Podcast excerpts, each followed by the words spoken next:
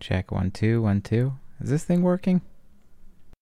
You're listening to Rabbi Ariel Schulklapper, the wisdom and tools you need to thrive. Welcome back. Rob Ariel here. Let's jump into step six. Step six, we're entirely ready to have God remove all these defects of character. I'm going to call those protective devices. Quote one I hate the language defects of character, said Beth. I believe we act codependently because we're wounded. And telling someone who's wounded he or she is defective, or that they've sinned, or that they fall short of the mark is abusive. End quote. I agree with this so much. The language of defects of character, I think, is outdated. I think it's harmful. I I don't think that it helps anyone. I understand that most of the people that I've encountered who are having challenges, it's because of things that they learned, patterns that they learned when they were really young or took on as they grew older that helped them in some way navigate their difficulties of their circumstance. To call that a defect of character, to me, just sounds actually like terminal. It sounds like there's something fundamentally wrong with a person, and that's not something that I want to feel about myself. And I don't actually think it's true. We see that people recover, we see that people can change, then obviously it's not something fundamental to who they are. Perhaps they learned ways of being that weren't helpful, protective devices, ways to protect themselves, to keep themselves safe, that are no longer helpful, but that can be unlearned. So, if we've done step five and we've recognized the ways in which we are either holding resentment toward other people or that we feel like we have harmed other people or that they have harmed us or that we've harmed ourselves, then perhaps what we can do is then go through that step four process again and look at the list again and see what's our part in it.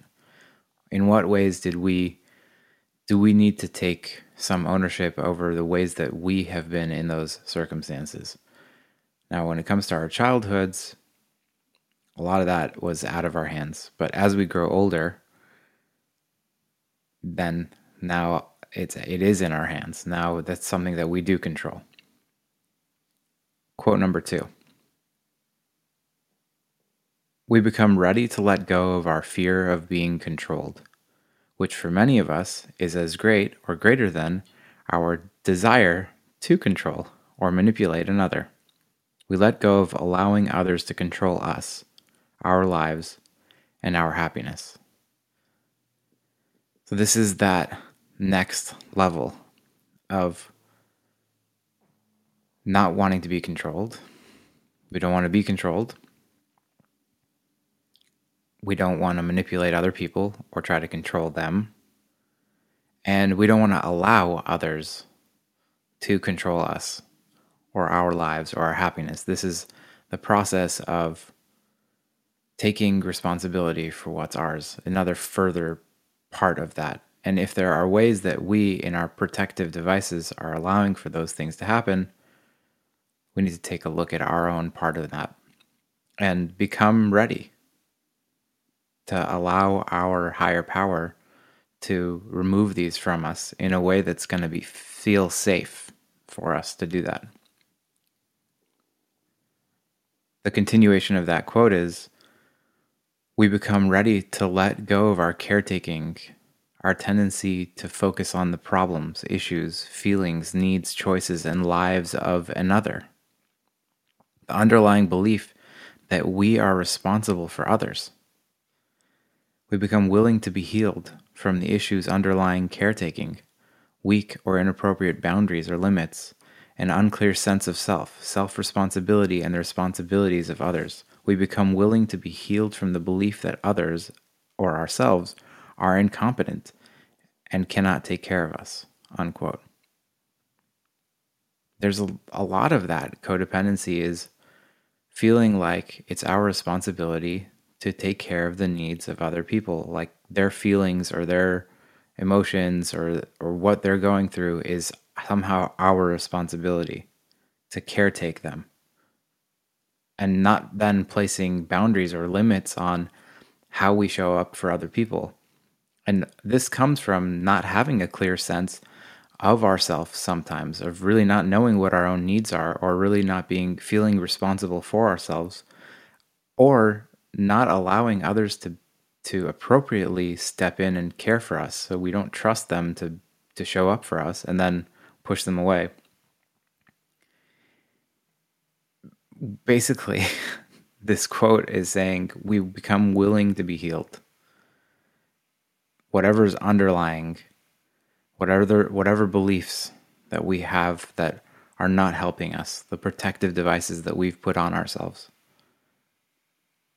So here's actually a list that I really enjoyed of protective devices that we may be holding on to that are keeping us stuck. This is a on the longer side. It'll all be in the show notes. So, as much as possible actually. I have a limit of how many characters I can put in the show notes. So, I've I've been abridging things, especially step 4 got abridged. But let's see how much of this ends up in the show notes. The list of protective devices quote number 3 we become ready to let go of low self esteem, our self neglect, and the belief that we aren't responsible for ourselves and cannot take care of ourselves. Our desire to have others take care of or be responsible for us. Self rejection, self hatred, lack of self trust, lack of trust in God, life, and the process of recovery. Our trust issues with people, inappropriately placed trust, and not trusting when it is appropriate. Our addictions, guilt, shame, the pervading sense that who we are is not okay. We become ready to let go of our inability to own our power, to think, feel, be who we are, take care of ourselves, and enjoy life. We become ready to let go of our difficulty with setting appropriate boundaries and limits with people. We become ready to let go of our reluctance to feel and deal with our feelings. Our difficulty dealing with and expressing anger, our inability to experience joy and love, our negativity, hopelessness, and despair our fear of joy and love, our fear of commitment, a closed mind or a closed heart, our attraction to unavailable people and dysfunctional systems, our need to be in a dysfunctional relationship and system, our need to be perfect, our abuse from childhood, our need to be victims, and our participation in our own victimization. Unquote quite a list. A lot to let go of. And these are things that we're, in this step, starting to allow ourselves to let go of. We want to be able to express our feelings. We want to be able to feel joy. We want to let go of the helplessness of despair and any fear of actually having joy and love in our lives or any fear of our commitments, being able to form positive relationships, and any of the attraction that we have to things that are not helpful for us. Excitement of being with people who are unavailable or in systems that are not ha- helpful and are dysfunctional. Perfectionism, the abuse that we've undergone and being victims or continuing to participate in being victimized. This is a rough list, but it's helpful to start to get a handle on the ways in which we have utilized these things to actually make ourselves feel safe somehow. maybe those things were actually somehow helpful for us as we grew up or as we've grown older. But now those are the signs of our codependency. They're they're the barrier through which we need to get to the other side if we want to recover. Interestingly, Gay Hendricks talks about the upper limit problem and how sometimes we get so uncomfortable when things are going well that we'll sabotage ourselves. We'll find ways to not feel good anymore because we, for some reason, don't believe that we are deserving of that goodness. And so that's step six. Keep coming back. It works if you work it and you're worth it. And remember, step six and seven, we couple them together. So we'll be dropping step seven soon. See you there. To stay updated on new episodes, subscribe on iTunes or follow on Facebook.com slash Rabbi Scholk. That's Rabbi Scholk, R